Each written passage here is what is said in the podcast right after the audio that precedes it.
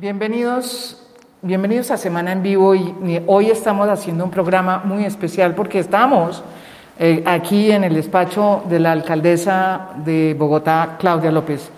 Bienvenida aquí, eh, alcaldesa. Mejor dicho, no bienvenida, no, usted me... Bienvenida tú, a tu casa. Eh, y quiero decir otra cosa, es la primera vez que salgo, saco el programa después de toda esta pandemia eh, y la primera vez que voy a hablar con este aparato aquí. Eh, nos toca. Nos toca, nos, toca, Nos toca, ni más faltaba, pero mm, es curioso, no es por nada, pero hoy sí es curioso.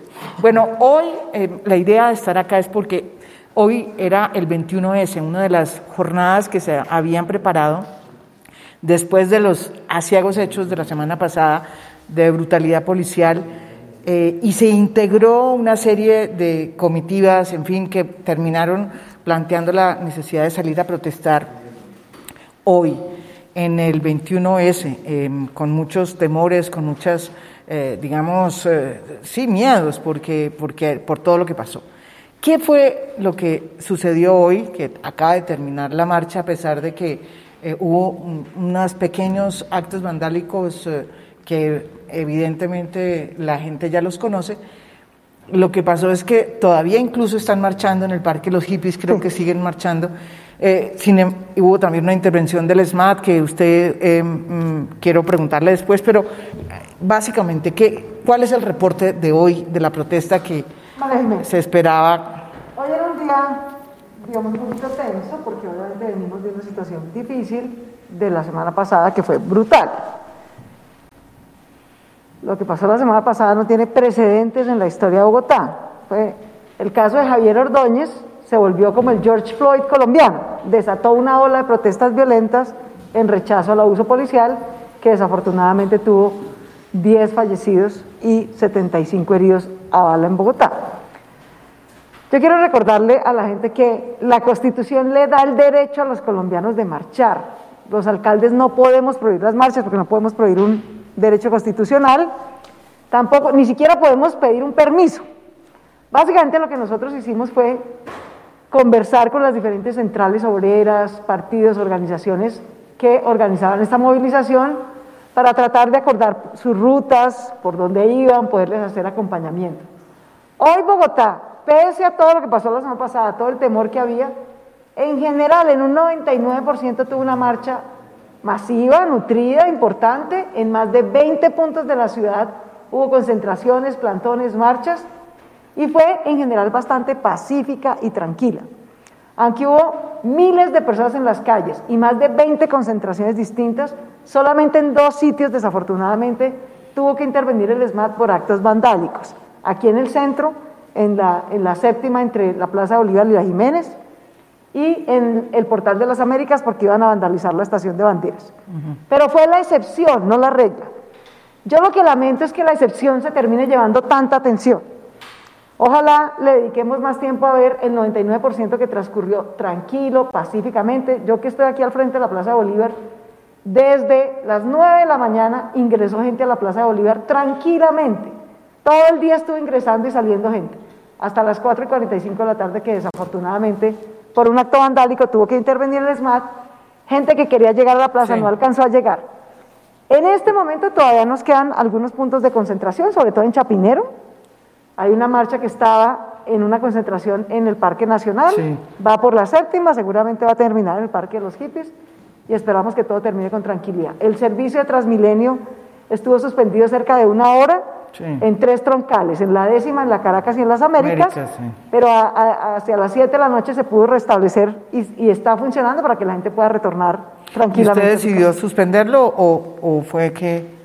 No, no, se suspendió porque hubo, hubo bloqueos. Entonces, cerca de una hora hubo interrupciones en, las Caracas, en la décima y en las Américas pero hacia las 7 se logró habilitar y los ciudadanos pueden regresar tranquilamente a su casa. Alcaldesa, hay muchos, como esta vez eh, fueron muchos congresistas los que marcharon, hmm. hay testimonios de Ángela María Robledo, congresista eh, de la Cámara de Representantes eh, del grupo de Petro, y también el propio grupo de Petro, que estaban en esa marcha hay denuncias que ya han salido, creo que nosotros también las sacamos, ellos llegaron a la plaza, se iban saliendo, según ellos, eh, el SMAT dispersó la protesta eh, y empezó a gasear a la gente y ellos tuvieron que salirse, la guardia, parece indígena que estaba ahí, protegió a Gustavo Petro y, las, y lo sacaron junto con Ángela María Robledo. Eso es lo que denuncian, o por lo menos eso es lo que han tratado de, insinuar o de decir a través de sus trinos. ¿Por qué eh, pasó lo que pasó con la marcha supuestamente si estaba siendo... La marcha era muy pacífica. Yo lamento que todo el mundo que quería ingresar a la Plaza Bolívar no, no pudo, pudo ingresar. Lo lamento mucho. ¿Qué fue lo que pasó? Varios ciudadanos y varios congresistas, de hecho, venían de la séptima hacia la plaza. Y más o menos después de que pasaron la 19, desafortunadamente, cuando ellos venían llegando hacia la plaza, en la plaza se presentaron, en la plaza no, cerca de la Plaza Bolívar, se presentaron actos vandálicos, unos muchachos empezaron a tirarle piedra a unos ciudadanos, incluso varios ciudadanos se pararon frente a la, al ESMAD diciendo, por favor, no tiren piedras, que esto se daña. Sí, hay evidencias de que eran cuatro o cinco tirando piedra nomás. Eran bastantes más que cuatro o ¿Sí? cinco, bastantes más que cuatro o cinco. O sea, nosotros o sea, tenemos más... las grabaciones, eran decenas de muchachos tirándole piedra a ciudadanos y a policía, de hecho hirieron a dos ciudadanos con piedras, afortunadamente no están tan graves, y además vandalizaron una estación, una, un banco. Sí. Entonces, desafortunadamente, por esos actos vandálicos de tirarle piedra a la policía y a ciudadanos y de vandalizar esa estación, el ESMAD intervino. Uh -huh. Cuando interviene, claro que esos gases pues dispersan un poco la marcha y la gente que venía, venía sí. tratando de ingresar a la plaza, no alcanzó a ingresar. La última tanda que quería ingresar no alcanzó a ingresar. Eso fue lo que pasó desafortunadamente. En ese punto ahora, obviamente sí. recibe mucha atención porque venían muchos congresistas, como Ana María y demás. Sí. Entonces no era que los estuvieran atacando a ellos, sino que había intervenido el SMAT donde se había presentado vandalismo y desafortunadamente por esa intervención el último grupo que quería ingresar a la plaza. Una de esos congresistas, Catherine Miranda, denunció, estaba al lado de otro congresista que es Cintia Esperilla, mm. eh, diciendo que una moto de, de los policías la agredió. Pues yo vi el video que ellos presentaron y lamento mucho, digamos, hubo una tensión ahí con los policías, no, no, no la agredieron físicamente hasta donde yo pude sí, ver. No, no. Pero en parte es por desconfianza. Entonces ellos dicen, vimos al ESMAD persiguiendo a un pobre muchacho de la nada. Bueno, no, ese pobre muchacho lo estaban persiguiendo desde la séptima con 12 porque fue uno de los que vandalizó, está perfectamente grabado, identificado, fue uno de los que vandalizó el, eh, la sede de Caja Social. ¿Sí? Entonces, por eso lo estaban persiguiendo, lo trasladaron a un centro de traslado por protección, es un muchacho de 15 años, estamos esperando a que su familia lo recoja. Entonces, en el fondo lo que hay es una gran tensión y desconfianza. Los congresistas que ven, aparentemente a un muchacho de la nada que están persiguiendo, que creen que lo están abusando. No vieron la parte que nosotros sí vimos antes, y es que ese muchacho venía saliendo desde la séptima con 12, porque estaba vandalizando el banco. Por eso era que lo estaba persiguiendo la policía. Y por eso fue que se lo llevó al centro de traslado por protección. Pero de nuevo hay una enorme desconfianza. Ese es el perfecto ejemplo de la desconfianza. Aparentemente dos congresistas lo que ven es a la policía persiguiendo a un muchacho aparentemente inocente. No, no tan inocente. El señor acaba de vandalizar una estación y por eso lo trasladaron al centro por protección. Estamos esperando que su familia llegue a recogerlo. Bueno, yo, yo le quería hacer una pregunta sobre ¿Qué fue lo que pasó el 9 y el 10 de septiembre? Porque es que si no sabemos qué pasó el 9 y el 10 de septiembre, pues estas van a ser muchas de las miles de protestas que van a venir, no solamente por eh, que hay descontento por eh, el abuso policial, sino porque el 25% de los desempleados están en Bogotá, eh, porque hay sed de cambio en muchos jóvenes que están en ese momento eh, saliendo a las calles. ¿Qué fue lo que pasó el 9 y el 10? Porque da la impresión en la sociedad que como que las autoridades están eh, escurriendo el bulto, en el sentido de que el ministro de Defensa dice que es un problema de, eh, bueno, la alcaldía dice, de la alcaldía que era la jefa, dicen que usted era la jefa y que era, tenía que responder porque era la jefa de la policía pero en realidad pues los alcaldes sabemos que no son los jefes de la policía. Eh, los señores van a la, a la, fiscalía, logra capturarlos, ¿sí? Y los señores que estuvieron metidos en el tema, eh, digamos, en la paliza que le dieron a, hasta la muerte a Javier Ordóñez, se declaran inocentes. Entonces explíquenos qué está pasando, porque eso sí que produce furia y que produce ira. María Jimena. Alcaldesa. María Jimena, yo lo he explicado varias veces, lo quiero volver a reiterar. Lo que pasó la semana pasada fue una ola de protestas violentas en reacción al sistemático abuso e impunidad policial. ¿Alguien puede creer que todos vimos el caso de abuso policial sobre Javier? Todos lo vimos, está grabado. Se sabe que a ese señor, además de que lo abusaron, lo cogieron con esa taser, aunque ya lo tenían sometido, lo llevan en el, al CAI y en el CAI a golpes lo matan. El dictamen de medicina legal es contundente. A punta de patadas y golpes le terminaron reventando el hígado al señor Javier Ordóñez. Ese sí que es el ejemplo claro de por qué pasó lo que pasó. Si eso que está grabado, probado, comprobado, y los policías lo niegan y se declaran inocentes, ¿qué tal que no estuviera grabado? ¿Qué tal que no lo hubiéramos visto todos con nuestros propios ojos? Entonces, aquí hay muchos líos, María Jimena. Hay descontento desde el año pasado, antepasado, este país con inequidad. El paro nacional venía desde el año pasado, la pandemia Pero vamos al tema de abuso policial, ¿por qué? Lo que produjo lo del 9 y el 10 fue lo mismo que pasó con George Floyd en Estados Unidos. Que un día hay una gota que rebosa la copa y se reacciona violentamente ante el sistemático abuso policial y además la impunidad del abuso policial. ¿Sí? Y el caso de Javier sí que representa en qué consiste esa impunidad. O sea, si nos cabía alguna duda, ahí la estamos viendo en vivo y en directo.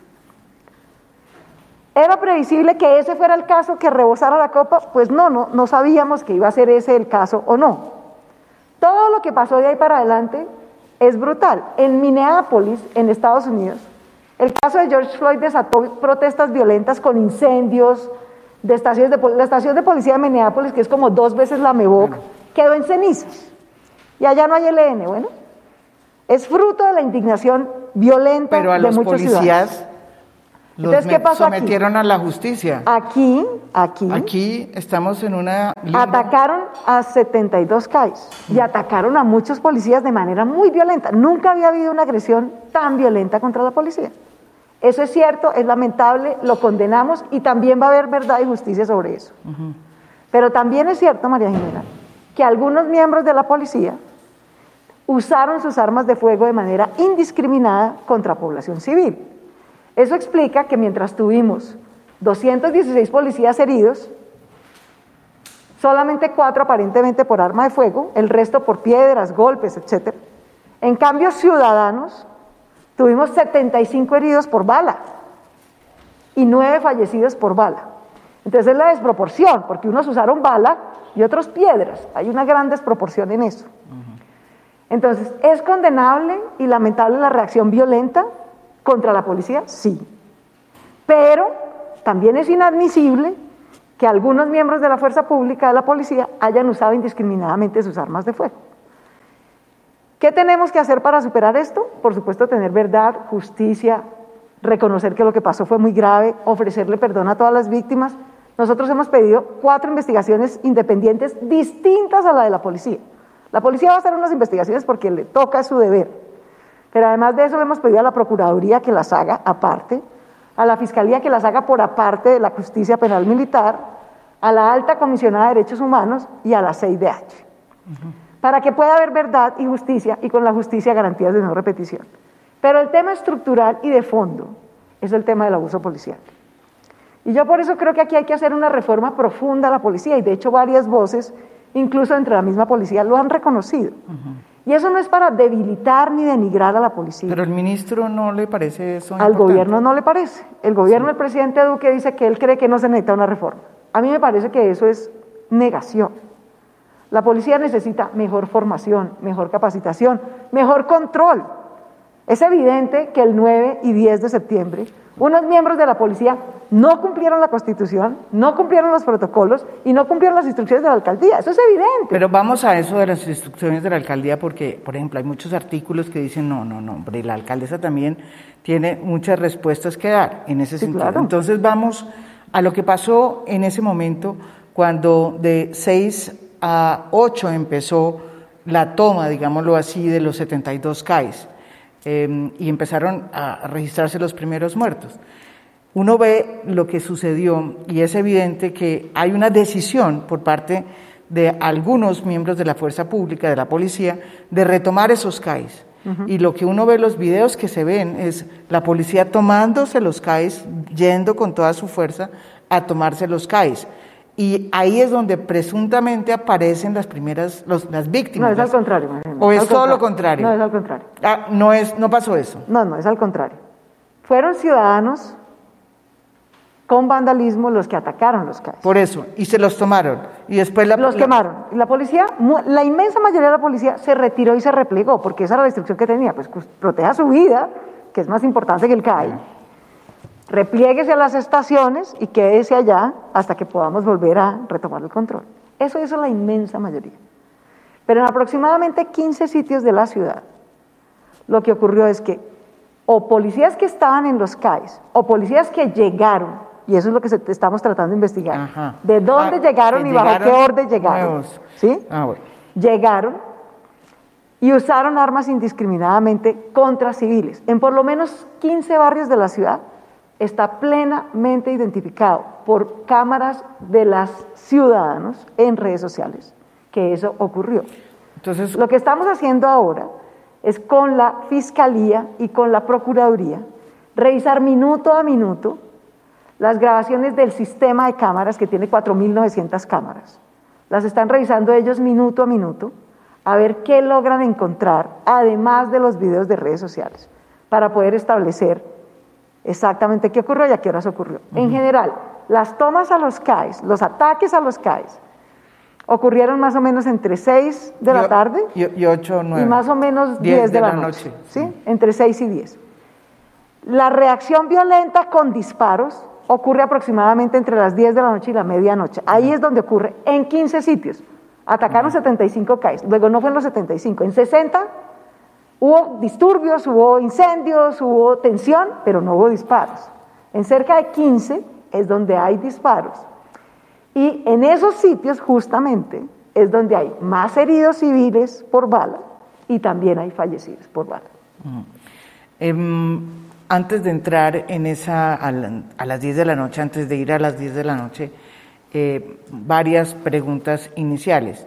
Eh, se sabe que desde las 6 a las 8 eh, quedó acéfala, o sea, quedó sin jefatura la Policía Metropolitana de Bogotá, eh, que fue clave porque era el momento más importante para poder hacer la estrategia ¿no? y entender qué era lo que estaba pasando. Que es un absurdo, o sea, que eso haya pasado. ¿Por qué pasó eso, alcaldesa? Esa es una cosa así García Marquiana, pero la jefatura de la Policía Metropolitana lleva un mes en interinidad, porque el general Gómez, que es el comandante de la Policía Metropolitana, tiene COVID y, estuvo muy afectado por COVID, estuvo en unidades de cuidado intensivo, o sea, lleva más de un mes incapacitado por COVID. Entonces, estaba a cargo el coronel Sarmiento, que es el segundo de la Metropolitana. El día de los hechos, yo llegué aquí a esta misma sala, a las seis de la tarde, aquí donde estamos sentados. Y el general Vargas, que es el director de Seguridad Ciudadana en la Policía Nacional, yo había citado la Mesa de Derechos Humanos a las seis de la tarde.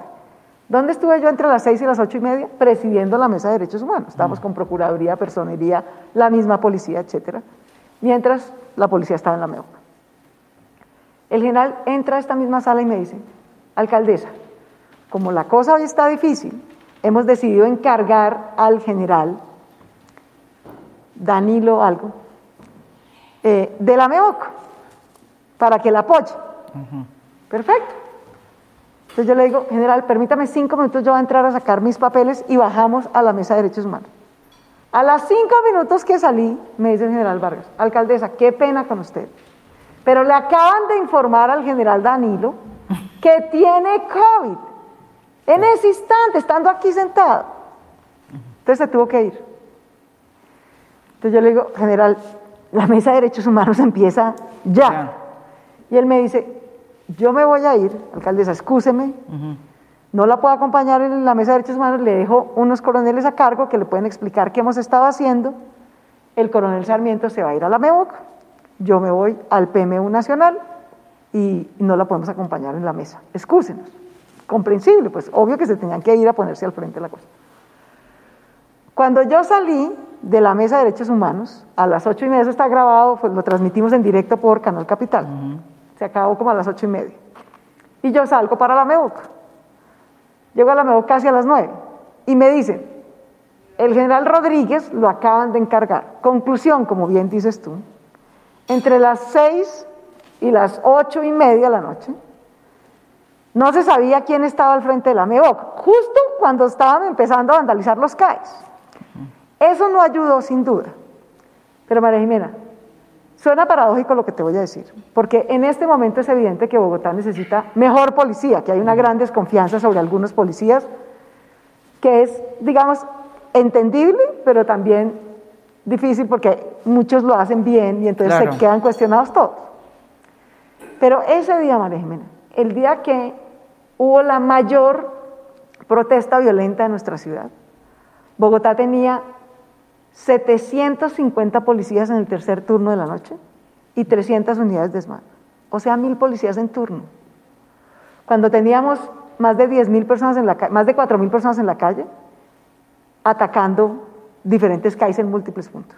Es decir, no había capacidad de reaccionar. Ento- otra pregunta, alcaldesa. Entonces, a las seis, ocho de la noche, ocho y media, cuando superan este problema de que no tenían jefe en la Policía Metropolitana, y empieza a sucederse la toma de los 72 CAES, eh, el gobierno ha dicho que esa toma es una toma plena, eh, preparada, que tienen ellos información, que, era una toma preparada por cuenta de, eh, unos miembros que, del ELN y de las disidencias de las FARC.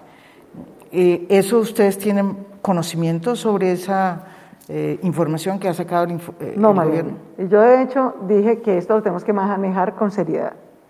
El, el gobierno nacional no puede acudir a la manida estrategia de guerrillerizar todo para justificar lo injustificable. En Bogotá hubo una ola de protesta violenta, que yo lamento, la que más la lamenta soy yo. Violentas. tú. Bueno, muy violenta, porque hubo un caso que fue el de Javier Ordóñez, que fue la gota que rebosó la copa sobre el sistemático abuso policial.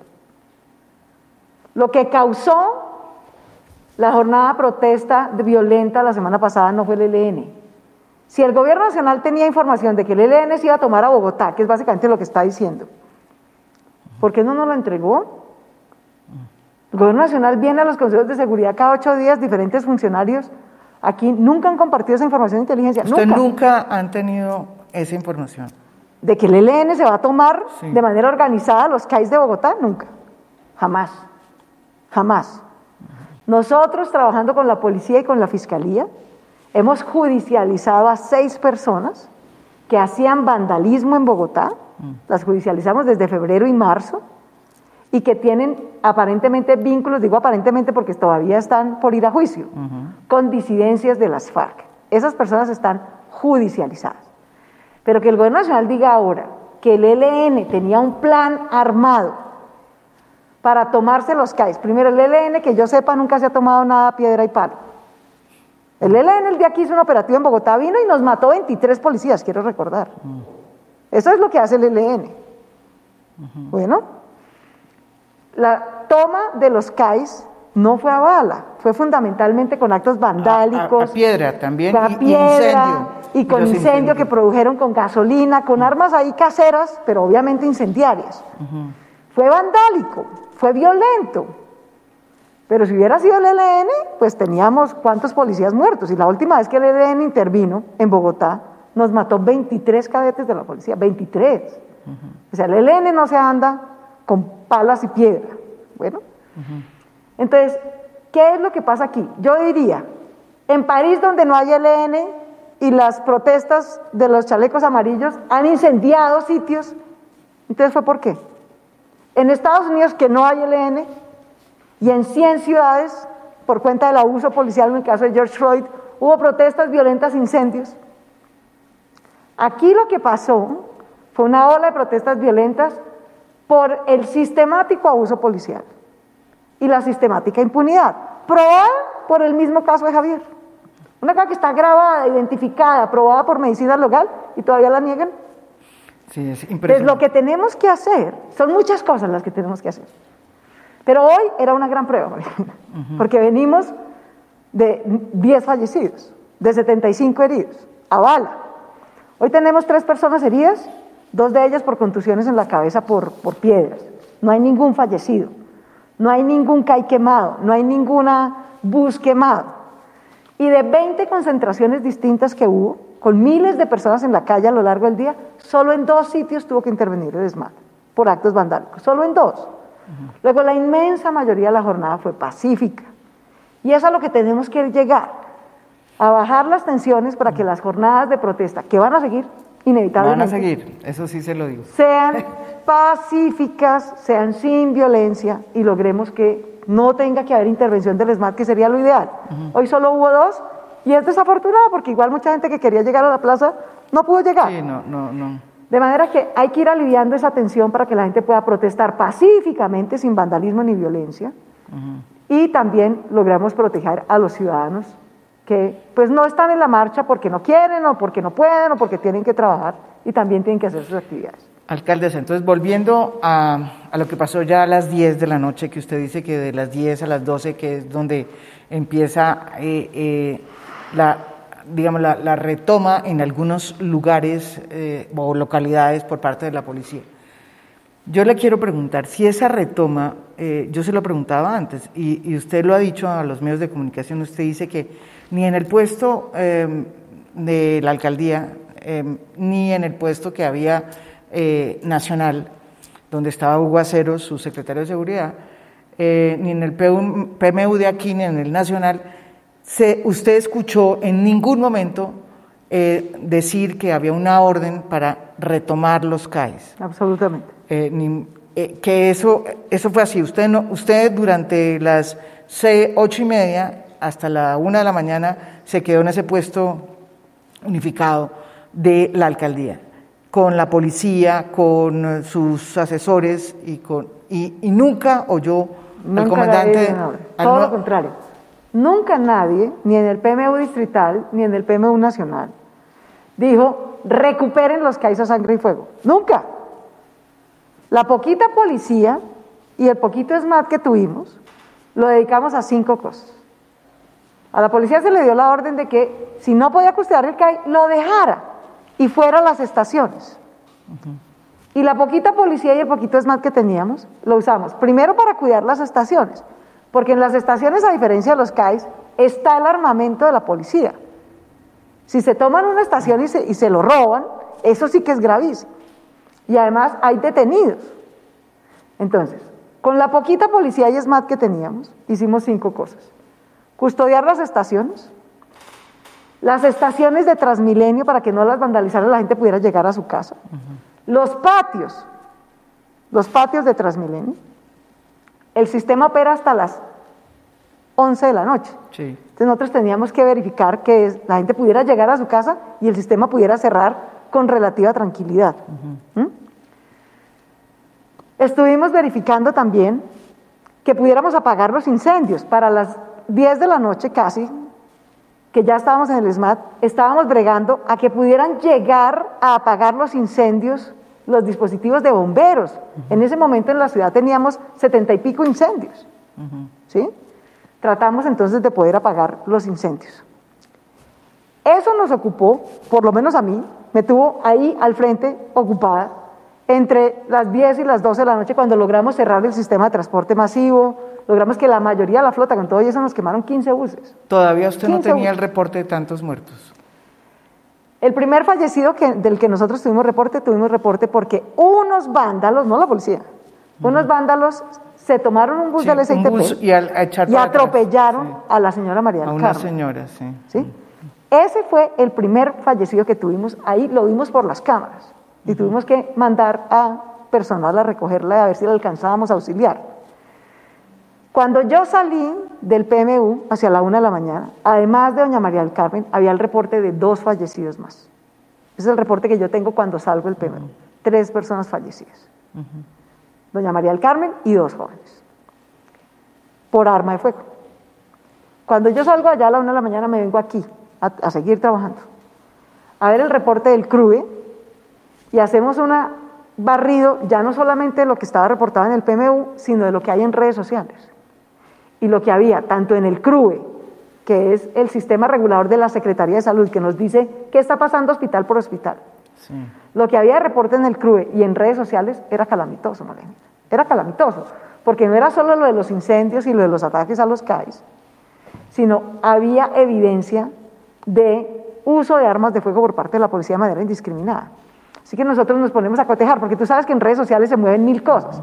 A veces meten cosas falsas, meten cosas de protestas en otros sitios, en otros países. Entonces nos dedicamos a verificar que fuera cierto, nos dedicamos a verificar en los hospitales con las familias o los amigos que llegaban qué había pasado. Yo salí de esta oficina a las tres y media de la mañana, María, y era desolador, francamente. Desolador, porque era clarísimo que había para ese momento ciento y pico de policías heridos, una barbaridad. Pero también que había ciudadanos heridos por balas en sitios donde la policía había disparado de manera indiscriminada. Yo me voy en todo caso, hasta esa hora yo tengo el reporte de, los tres fallecidos que te digo. A las 7 de la mañana, el día, del, día siguiente, no, de, esa misma, de ese mismo día, nos vamos a recorrer los hospitales. Yo fui a, todas a las cuatro subredes hospitalarias, estuve ese día. Sí estuve en el hospital de la policía. Y esto era dantesco. Era terrible ver en unas camas a unos jóvenes con uniforme de la policía heridos. Les habían tirado fuego, a unos los habían agredido a golpes, a otros incluso con arma blanca, a cuatro de los policías con arma de fuego. O sea, lo que esos muchachos contaban que les habían hecho era dramático, realmente el nivel de ataque que habían tenido. Pero por otro lado, también uno hablaba en los hospitales con familiares de otras víctimas de jóvenes de los barrios. Y lo que relataban también era aterrador. De cómo se había armado una balacera porque miembros de la policía habían llegado en por lo menos 15 zonas, como te digo, habían llegado disparando indiscriminadamente. Si usted, si usted dice que no dio la orden ni en el PMU de la alcaldía ni en el PMU nacional, ¿quién dio la orden para esa retoma de esa manera tan violenta? No sabemos. Eso está en investigación, porque por fuera del PMU, ¿quién está? Estaban los comandantes de estación que pudieron haber dado esa orden. Estaban comandantes de los mismos CAIs que pudieron haber dado esa orden. O miembros de la policía que decidieron sobre reaccionar porque se sintieron atacados y sin que nadie les diera la orden pudieron haber usado sus armas. Cualquiera de las tres cosas pudo pasar.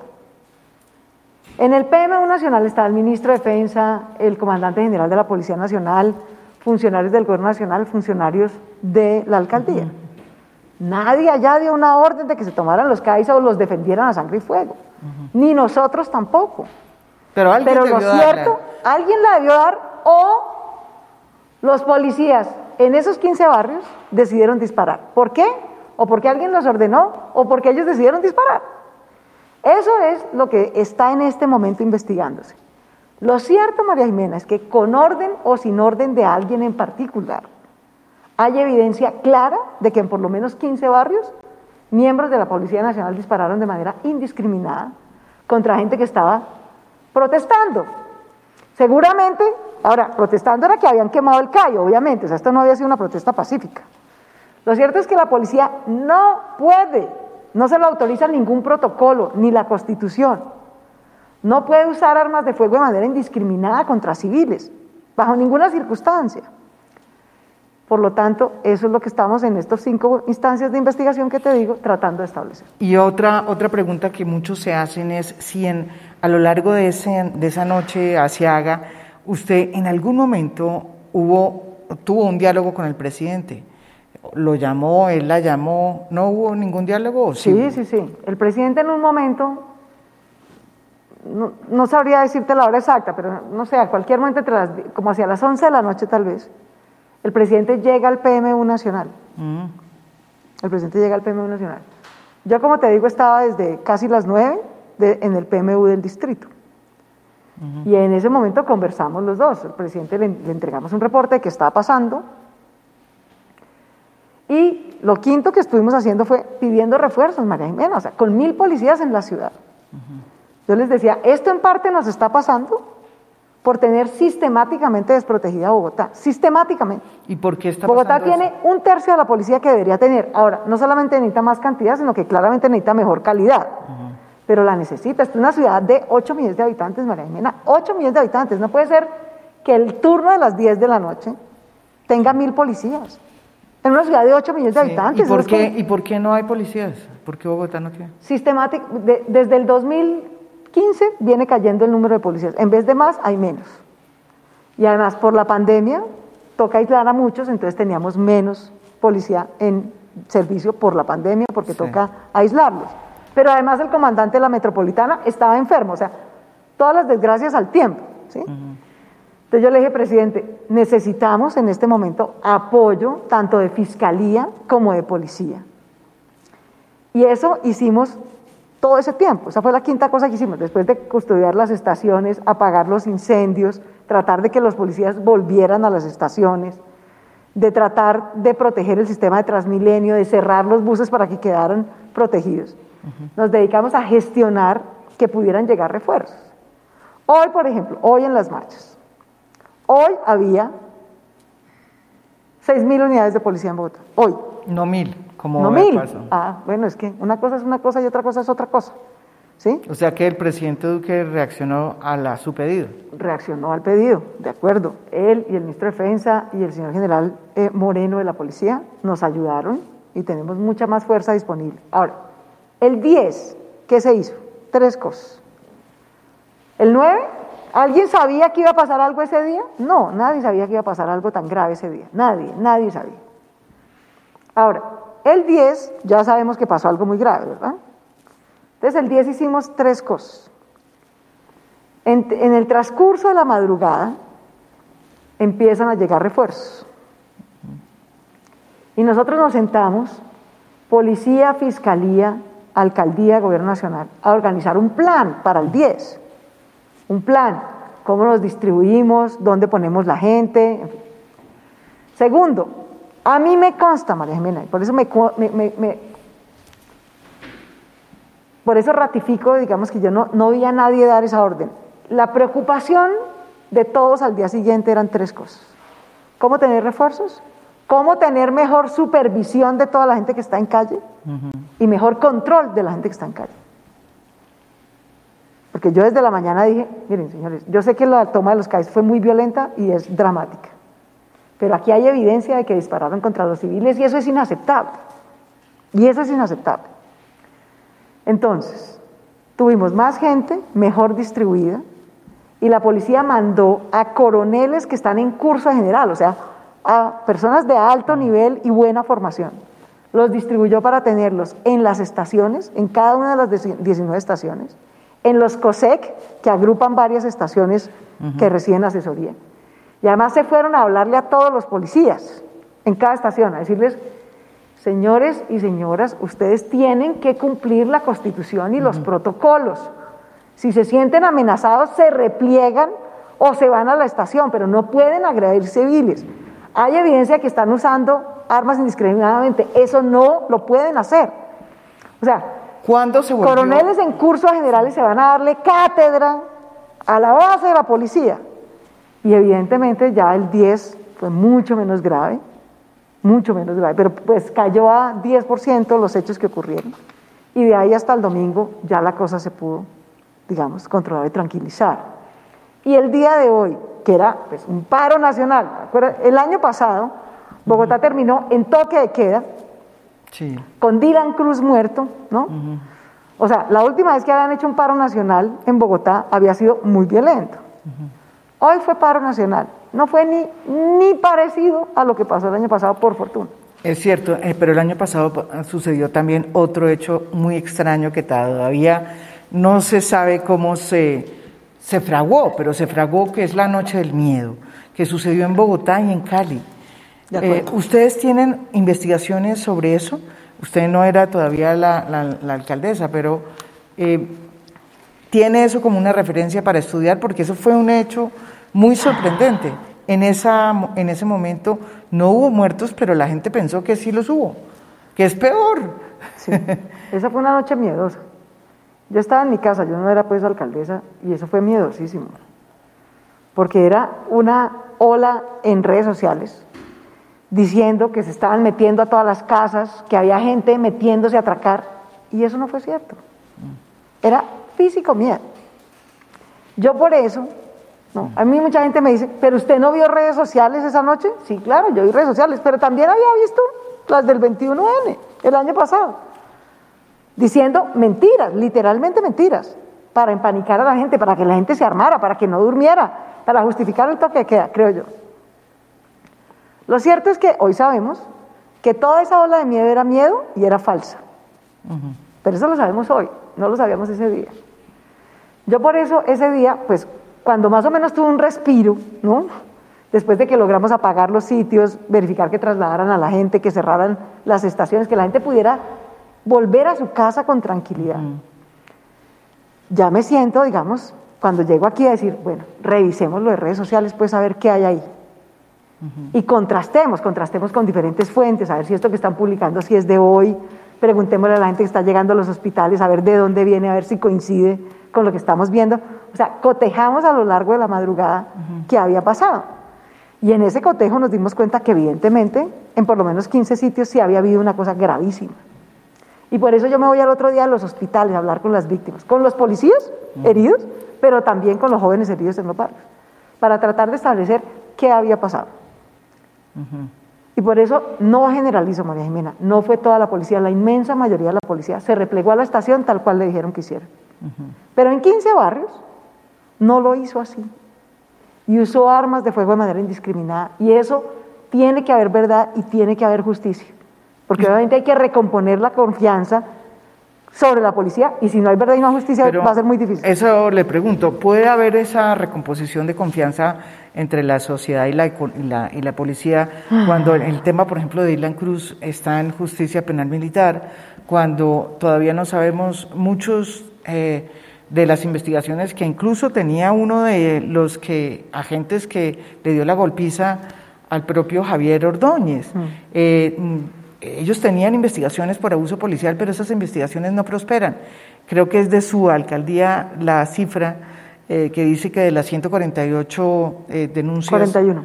141 eh, denuncias de abuso policial que lleva corrido este año, solamente 38, o usted me corregirá, se han investigado. Es, es que hay posibilidades de que eso cambie y cómo hay que cambiarlo, porque el caso de Dylan Cruz todavía nadie lo entiende cómo es que un caso como el de Dylan Cruz está en justicia penal, militar. Eh, para que la gente entienda, ¿por qué no debería estar en justicia penal militar y por qué en la justicia ordinaria? Bueno, Mena, aquí hay muchas cosas, digamos, unas más de corto plazo y otras más de largo plazo que hay que hacer, pero hay que hacerlas, hay que hacerlas. Yo creo que en el, en el inmediato corto plazo, lo que había que hacer, a mí me parece que era lo humanamente elemental, Ahora mira, nosotros en 48 horas documentamos 119 denuncias del 9 y 10. Sí. ¿Qué piden las víctimas? Tú, que has sido víctima, ¿qué piden las víctimas? Que les crean, es lo primero que piden. Que respeten su versión y que les crean. Lo primero que había que hacer era reconocer la gravedad de los hechos. Yo reconozco la gravedad del ataque violento que sufrieron la policía y los CAIs. Pero también reconozco la gravedad y lo inadmisible de que miembros de la Policía Nacional disparen contra civiles desarmados. Eso no es admisible en ninguna democracia. hay que reconocer la gravedad de los hechos. Hay que tener investigaciones independientes a las de la misma policía, es decir, por fuera de la justicia penal militar. Yo lamento mucho decirlo, pero en la historia de Colombia, aparte de estos hechos, justicia penal militar, en términos generales, ha querido decir casi siempre impunidad. Y por eso es que no hay confianza en que ahí va a haber un juzgamiento imparcial. Entonces, hoy, en el inmediato corto plazo, hay que lograr que aparte de la policía y de la justicia penal militar, investigue la Procuraduría, la Fiscalía, la CIDH y la Oficina de la Alta Comisión de Derechos Humanos. Que haya investigaciones independientes a la policía, que no tengan conflictos de interés y que puedan establecer los hechos. Eso es lo inmediatísimo que creo que hay que hacer. Lo tercero que hay que hacer, lo estamos haciendo desde la alcaldía, es ofrecerle apoyo psicosocial y judicial a las víctimas que lo necesiten. Eso es lo tercero, inmediatísimo, concreto que hay que hacer. Ahora, de más mediano plazo, yo sí creo que hay que hacer una reforma concreta, concreta en la policía. Yo le he pedido a la policía, suspendieron a siete policías del caso Javier Ordóñez, está muy bien. Lo suspendieron, yo no estoy diciendo que los condenen sin juicio.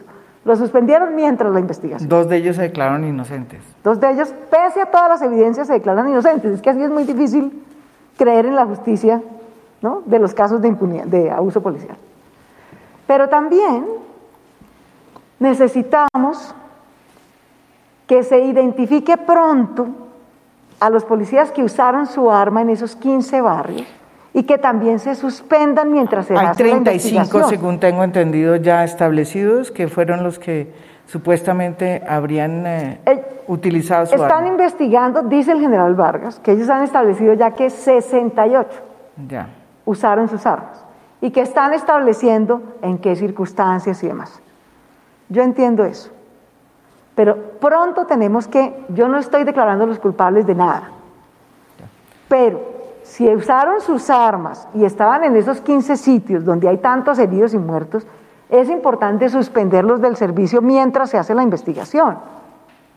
Es importante. Eso también me parece que es una acción pronta que ojalá haga la policía muy pronto para que nos ayude. La alcaldesa, la anterior, la ex alcaldesa eh, Clara López, en una trino que hizo hace poco, dijo que no entendía por qué la policía tenía eh, armas para responderle a los civiles en protestas, porque eso no se usaba cuando él, ella En era alcaldesa. parte, en ninguna parte. Entonces, ¿por qué pasó eso? Porque es que no fue, fíjate que todo el esfuerzo que hacemos para que Fuerza Disponible y SMAT nunca tiene armas, Armas. letales, nunca. Porque son los organismos de la policía, son los Claro. cuerpos de la policía que atienden protestas. Y por lo tanto, no usan armas letales. Lo que pasó con Dylan Cruz es que el SMAT salió a usar una arma letal. Esas escopetas. Yo entré aquí el 1 de enero y dije, no usan ningún cuerpo que vaya a atender protesta, usa armas letales. Y nunca las ha usado. Lo que pasó el 9 y 10 no fue por el uso de armas letales del SMAT ni de la fuerza disponible. Fue que policías que se supone que son de vigilancia, por eso tienen arma de fuego. Porque los que son de vigilancia tienen una arma de dotación, pero tienen un protocolo de cómo la pueden usar. Usarla indiscriminadamente contra civiles está prohibido por todos los protocolos, está prohibido por la Constitución, está prohibido por convenios internacionales.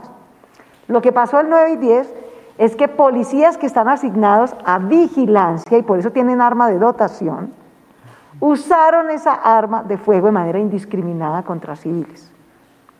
¿No fue en toda la ciudad? No, pero fue en 15 zonas de la ciudad. Y eso es gravísimo y por lo tanto tenemos que, uno, identificar quiénes usaron sus armas, no los declaro culpables, ni mucho menos, pero mientras se hace la investigación es mejor que no estén en servicio de vigilancia armados y hacer las investigaciones rápidamente. Ahora, más de largo plazo, María Jimena, yo sí creo, como lo creen muchos analistas que conocen bien este tema, que lo que quieren es mejorar la policía como institución para que tenga más credibilidad, mejor servicio, que una de las herencias del conflicto armado de Colombia es que militarizó mucho a la policía. Claro. La policía de Colombia es excepcionalmente profesional, No, y, funciona como un ejército, tiene generales, coroneles, capitanes. pero digamos, en todo el mundo la policía Pues es un no es organismo así. jerarquizado, pero no necesariamente militarizado. Mm. ¿Sí? Nosotros tenemos que lograr tener, como en cualquier democracia que no está en la mitad de una guerra, una policía mucho más civilista, tanto en su formación como en su operación, y que por lo tanto no tenga justicia penal militar. Pero esa es una reforma un poco más de largo plazo, que yo en todo caso, francamente, creo que es importante. Pues, Ahora, hay un último punto, Germán. Vargas hoy propuso eso en una columna Bueno, lo propuso en su columna del domingo, y fíjate que no, esto no es una cosa pues de, ideológica. ideológica, sino que tiene razones para pensarse que pudiera ser mejor ese camino que el que tenemos ahora. Y por último también te digo, una sociedad democrática tiene que pagarle mejor a los maestros y a los policías. O sea, en Colombia hay un problema real de bienestar, no solamente de formación, de entrenamiento, de capacitación, sino también de bienestar de muchos policías y de sus familias. Hay policías que tienen, hay represados miles de ascensos en la policía, totalmente represados. Sí, porque son, sí, es cierto. Mm. Entonces, si no pueden ascender, no pueden mejorar su salario, no pueden mejorar sus condiciones de vida, ¿sí? Mm. Hay muchos policías que por decisiones de las cortes se han pensionado antes de tiempo. Entonces se han pensionado muy rápido, salieron policías que estaban mejor entrenados, con mejor trayectoria, y, y metieron a la policía gente muy joven con muy bajo entrenamiento. Y ese es parte del problema que estamos viendo ahora. Alcaldes, entonces vamos a esa, esa, eh, a esa reunión que usted hace con las víctimas, que fue también muy cuestionada, entre otras, por esa silla vacía que se puso. Em, em, mucha gente, yo entiendo que, que, las víctimas tenían que tener la voz y usted había ido a, a las, a, pues a los hospitales, había hablado con los familiares. Eh, pero hay mucha gente que dice que lo que se necesitaba no era una ceremonia de reconciliación porque no había que hacer ningún tratado de paz, eh, digamos, dicen eh, sus detractores, sino que lo que había era que exigirle a la justicia que investigue. Y, que, y que de alguna manera se utilizó eso para beneficios políticos, que es lo que dicen. ¿Qué fue lo que pasó ahí y cuál era la intención de esa ceremonia? Pues María Jimena, yo sí, a diferencia de, creo que cuando en una ciudad hay miembros de la autoridad, de la policía, que disparan a mansalva contra ciudadanos y eso termina en 10 muertos y en 75 heridos, lo menos, lo menos que hay que tener desde la autoridad es humildad y pedir perdón. Porque evidentemente nuestra función es evitar que esas cosas pasen. Si pasaron pese a los esfuerzos por el cansancio, el abuso policial, por lo que fuera, pero si pasaron y no pudimos garantizarle la vida a todo el mundo, que es nuestro trabajo, lo menos es con humildad reconocer la gravedad de los hechos y pedir perdón. Colombia lleva años, años tratando de establecer un procedimiento para que estos hechos violentos se puedan superar. Y ha establecido unos principios elementales, que no me los inventé yo, hacen parte de convenios internacionales de la Constitución de Colombia hoy en día, de cientos de leyes, que es reconocimiento, verdad, justicia, reparación y garantías de no repetición. No hay mucho que inventarse. A mí me correspondía hacer el reconocimiento de la gravedad de los hechos. Porque si no terminamos en esta historieta de que no pasó nada grave, lo que había era un plan del ELN que de repente el 9 de septiembre se paró y decidió tomarse a Bogotá, de la nada. Eso no tiene ningún fundamento, a mí me da mucha pena. ¿No? Eso no tiene ningún fundamento y ninguna evidencia. Lo que pasó en Bogotá, como ha pasado en Estados Unidos, como ha pasado en tantos países, es que un día hay una gota que rebosa la copa. Hay un caso de abuso policial que desata la ira ciudadana y que produce una reacción muy violenta, muy violenta, lo cual es desafortunado. Y por lo tanto tenemos que entender el problema, porque si nos ponemos a echarnos historietas, entonces no vamos a abordar el problema que de verdad tenemos. Aquí tenemos un problema de descontento social que venía desde el año pasado. Aquí tenemos un problema coyuntural y es que la pandemia ha profundizado el desempleo y por lo tanto el descontento social. Y aquí tenemos un problema estructural de abuso policial y de impunidad. Y las tres cosas tenemos que atenderlas. Pero si negamos cualquiera de las tres cosas, entonces no vamos a producir las soluciones que la gente está esperando y necesitando. Eso es todo. ¿Y usted hubiera querido que el presidente Duque estuviera ahí? Yo de hecho le propuse al presidente que él hiciera el acto que él quisiera, lo que él quisiera. Yo le presidente, cuente conmigo. A la gente hay que reconocerle que lo que pasó es muy grave, presidente. Yo le estoy entregando hora y media de grabaciones, mírelas. Es que no es, no es yo hice un, un, recorte chiquito como de unos ocho minutos. Eso fue el viernes, ¿no? Que lo puse en redes sociales. Al primero que se lo mostré fue al presidente. El presidente, usted es el comandante en jefe de la policía y de la fuerza pública. Yo lo único que le pido, presidente, es que reconozca que eso no ha debido pasar. Y que eso es grave y que vamos a garantizar verdad y justicia.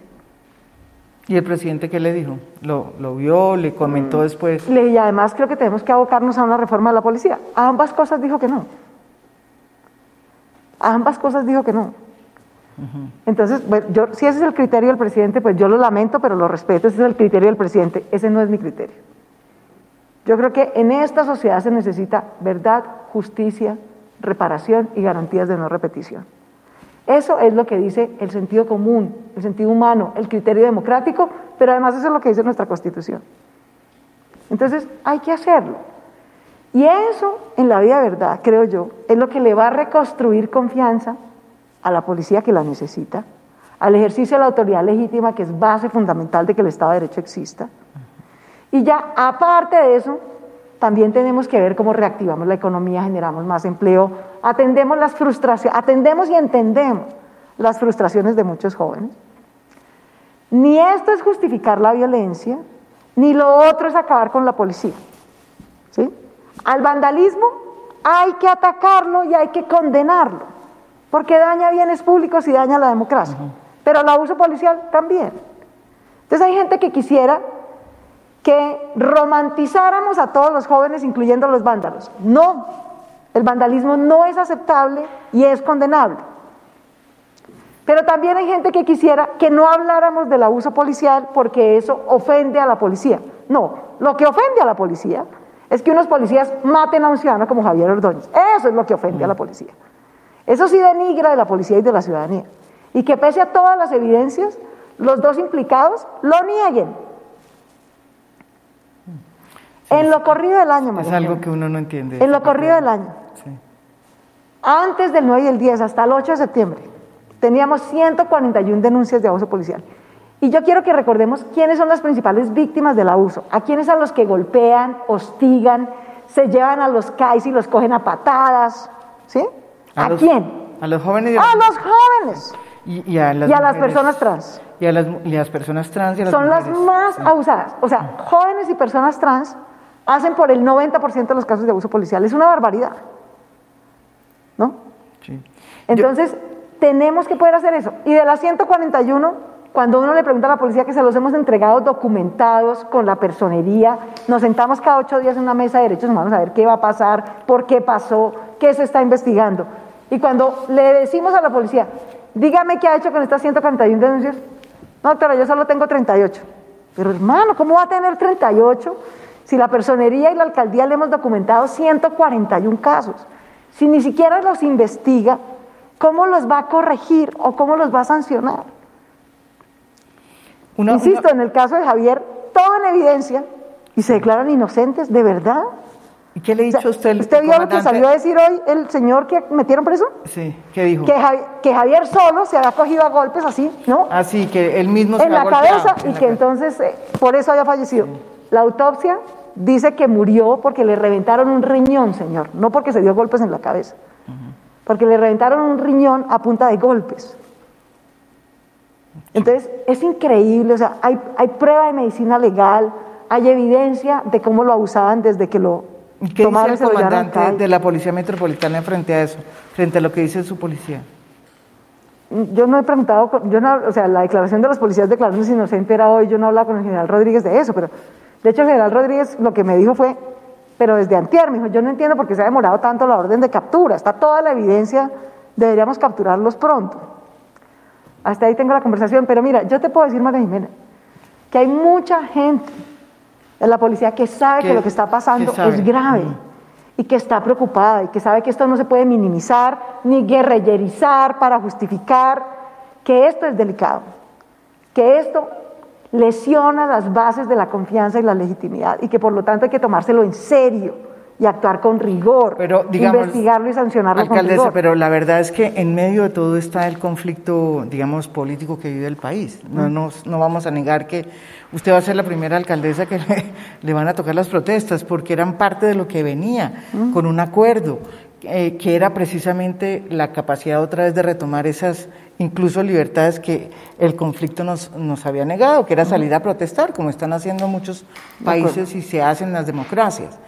Eh, lo que pasa es que además de eso hay un problema político muy complicado, e incluso eh, lo dijo el general Buitrago en una entrevista del tiempo, que ha de alguna manera eso influenciado la policía porque se ha utilizado a la policía como al ejército para eh, de alguna manera incentivar esa pelea política. Pero Sí, es yo no me voy a meter en quién incentiva qué, pero sí hay una discusión política muy dura. Y a usted le va a tocar de aquí a, a varios años más, pues lidiar con unas protestas y con un gobierno nacional que no le gustan las protestas, o por lo menos las considera más de lo mismo de lo anterior, que eran, son parte de la ilegalidad, en fin. Eh, eh, ¿Cómo, cómo, cómo se siente usted en esa, en esa situación tan atrapada extraña? en medio de dos extremos, la verdad. Y yo creo que parte de lo que tenemos que hacer los colombianos es no de- dejarnos quedar atrapados en esos extremos. Aquí hay gente de cada extremo apuntándole al caos, apuntándole a la confrontación. Los unos para declararse los salvadores del orden, como está haciendo Trump. Aquí están siguiendo la plana de Trump, la derecha colombiana. ¿no? Muéstrenlos a todos como unos vándalos, muestren que hay caos y después declárense los salvadores de la ley y el orden. Eso es la plana de Trump. Y la extrema derecha colombiana está en eso.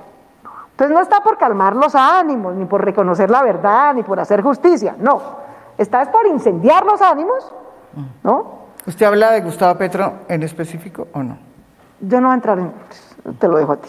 Pero yo sí creo que la extrema derecha colombiana está en eso, está en incendiar, en declarar a todo el mundo vándalo, en atizar y en mostrar de una protesta 99% pacífica el 1% donde hay dos problemas de vandalismo, eso es lo que quieren mostrar. ¿Para qué? Para tratar de desacreditar a la protesta en general. Y decir, ve, lo que hay es un caos y un vandalismo y lo que se necesita es orden. Ese es un extremo. Pero por otro lado, también hay otro extremo que lo que le interesa también es polarizar y atizar y movilizar y no le importa si hay vandalismo o no, siempre lo va a trivializar. Porque lo que importa es declararse salvadores de la justicia social. Entonces los unos son los salvadores del orden frente al caos y los otros son los salvadores de la justicia social. Y ambos son los extremos que polarizan y dividen y atizan, ¿no? Y nosotros aquí tratando de ser jardineros, pues, ¿no? Trata- tratando de ser jardineros. Y es bien difícil ser jardinero en un incendio. Pero yo francamente creo, María Jimena, que eso es lo que le sirve a Bogotá y le sirve a Colombia. Quedar atrapados en medio de extremos que atizan, que justifican lo injustificable, ¿no? Bogotá y Colombia, ¿qué necesitan en este instante? Necesita empleo. La Jimena, la gente tiene que poderse reactivar, poder, tenemos que apoyar a las empresas, no dejarlas morir. tienen sobre todo los jóvenes necesitan educación y empleo. Si algo necesitamos es un plan de rescate social, de rescate social de los jóvenes que se están quedando sin oportunidades de educación y empleo, y las mujeres, de las microempresas que son las que producen el 80% del empleo. Entonces necesitamos rescatar esas microempresas, ¿sí? ¿Y usted está Y dispuesta? necesitamos hacer una inversión social mayor ahorita. Yo por eso hablo del plan Marshall, pero así como hay un plan Marshall en Bogotá, necesitamos que haya un plan Marshall arriba también, como lo quieran llamar, pero necesitamos un plan de rescate social y económico grande. María Jimena, en Europa se están gastando cerca del 40% del PIB para rescatar sus economías. En Colombia no nos hemos gastado ni el 5%. Sí. Entonces, eso es lo que hay que hacer. Pero los que van a competir por la presidencia del 2022, la- los dos extremos no están en eso. Están viendo es cómo atizan, cómo polarizan, cómo dividen, para los unos declararse pues los justicieros de la justicia social y los otros los justicieros del orden y la ley. Y nosotros aquí tenemos que perseverar, creo yo, en garantizarle a los ciudadanos sus derechos, en garantizar que haya una reconstrucción social y económica, porque tenemos efectos graves, ya venían difíciles y atizados por la pandemia, peor. ¿sí? Y en reconocer las legítimas aspiraciones que tienen sobre todo los jóvenes y las mujeres, que son los más afectados, para poder salir de la situación en la que estamos. Y no dejarnos consumir pues, por los fuegos de los unos ni de los otros. Y ya para terminar, yo quería hacerle esta, una pregunta eh, que muchos se hacen también, y es el hecho de ser usted mujer, eh, eh, muchos dicen que, bueno, lo, que, que la relación, digamos, mujer, orden eh, y policía no es tan eh, fluida. ¿Usted ha tenido esos problemas por, por, por ser lo que es? ¿O eso no tiene nada que ver? No, María. Yo no he sentido, yo llevo nueve meses trabajando de manera coordinada con la Policía Metropolitana. Y no ese es, ese no es un... Yo no, he sentido eso, yo no he sentido ni que me quieran desconocer, ni que haya roces, ni que... Ese no, eso no es lo que yo he sentido. Yo llevo nueve meses trabajando con la policía. Yo tengo una extraordinaria relación con el general Gómez. Estas dos últimas semanas me encargaron que... Una, me encargaron que trabajara con el general Rodríguez. Lo conocí en medio de semejantes circunstancias. Hola, mucho gusto. Es 9 de septiembre, 9 de la noche. Nos acaban de vandalizar y quemar 20 CAIs. Eh, alcaldesa, aquí estoy para servirle. O sea, no, no nos conocimos en las mejores circunstancias. Me dijo el general Vargas, mire, alcaldesa, créame, el general Rodríguez es un general entrenado, tiene experiencia, ha sido comandante de cinco policías metropolitanas. Es mejor que él esté al frente. Confía en él. Perfecto.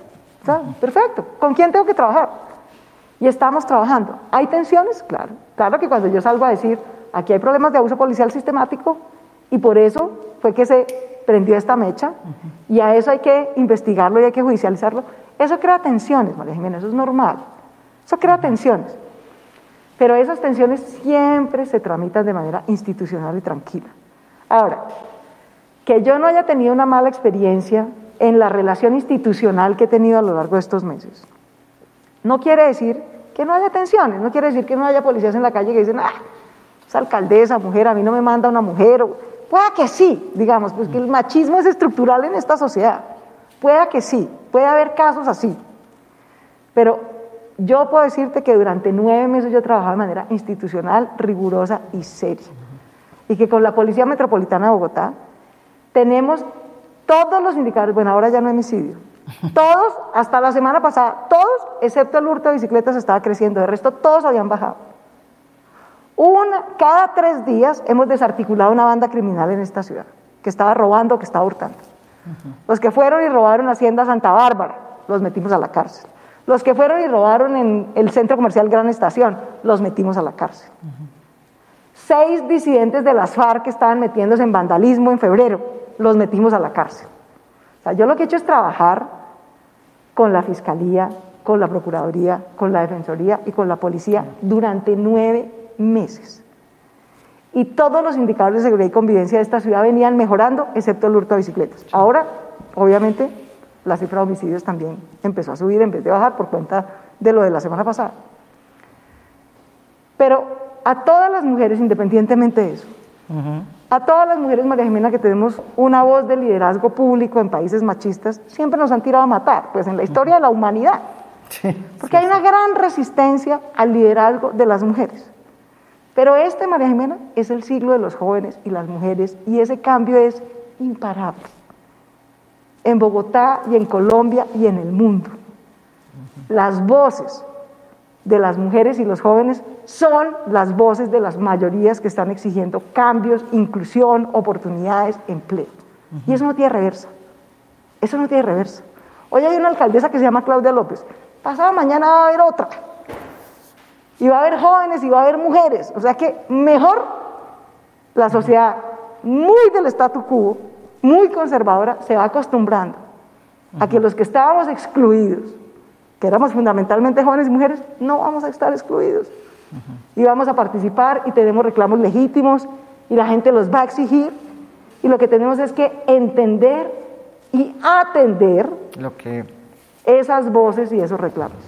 Bueno, le agradezco, alcaldesa, que me haya recibido aquí. Finalmente lo logramos. 20, más de 20 mil conectados eh, con nosotros eh, en toda la esta, esto es... Eh, mm, las sufragistas. Ah, sí, sí, sí, bueno, están las mujeres. Una anécdota para terminar. están todas las mujeres, aquí Esmeralda, Arboleda, Josefina. Esta es la sala de juntas de la Alcaldía Mayor. Que la cambió toda, la vi. Pues no, no la cambié toda, pero sí le hice un cambio fundamental. Sí, no, sí la y es que en toda la alcaldía no había un cuadro de mujeres, ni uno, en toda la alcaldía mayor. Sí, aquí está. El pasado marzo decidimos traer a la sala de la alcaldía mayor el cuadro de las sufragistas. Sí. Porque tú y yo estamos aquí sentadas gracias a ellas, gracias a ellas, que pelearon para que pudiéramos tener no solamente voz, sino voto. Y votamos por primera vez en 1957 y aquí vamos y aquí vamos a seguir. bueno, muchísimas gracias, alcaldesa, y ojalá hoy, eh, no sé cuál es mi cámara, estamos aquí. Yo, si es que hoy estoy, salí de Zoom. Bueno, hoy salí de Zoom, hoy salimos todos de Zoom, hoy vimos esta protesta, una protesta que yo creo que reivindica los derechos de una sociedad a salir a hacer una protesta pacífica en medio de una confrontación política que el país ha visto y ha vivido y que tuvo la semana pasada un episodio lamentable que ojalá, ojalá se sepa y se investigue y se conozca la verdad. No solo para resarcir a las víctimas, sino para que no vuelva a pasar nunca y para que se haga esa reforma de la policía. Yo creo que es eh, otras cosas. Y bueno, y muy importante, las que las mujeres, el siglo, el siglo de las mujeres y de los jóvenes, eso dice aquí la alcaldesa. Pero no tengo la menor bueno, muchísimas gracias, alcaldesa, y a ustedes los espero mañana con otro tema de interés nacional. Y gracias por estar 20 mil personas, más de 20 mil personas conectadas en esta oportunidad. Muchas gracias.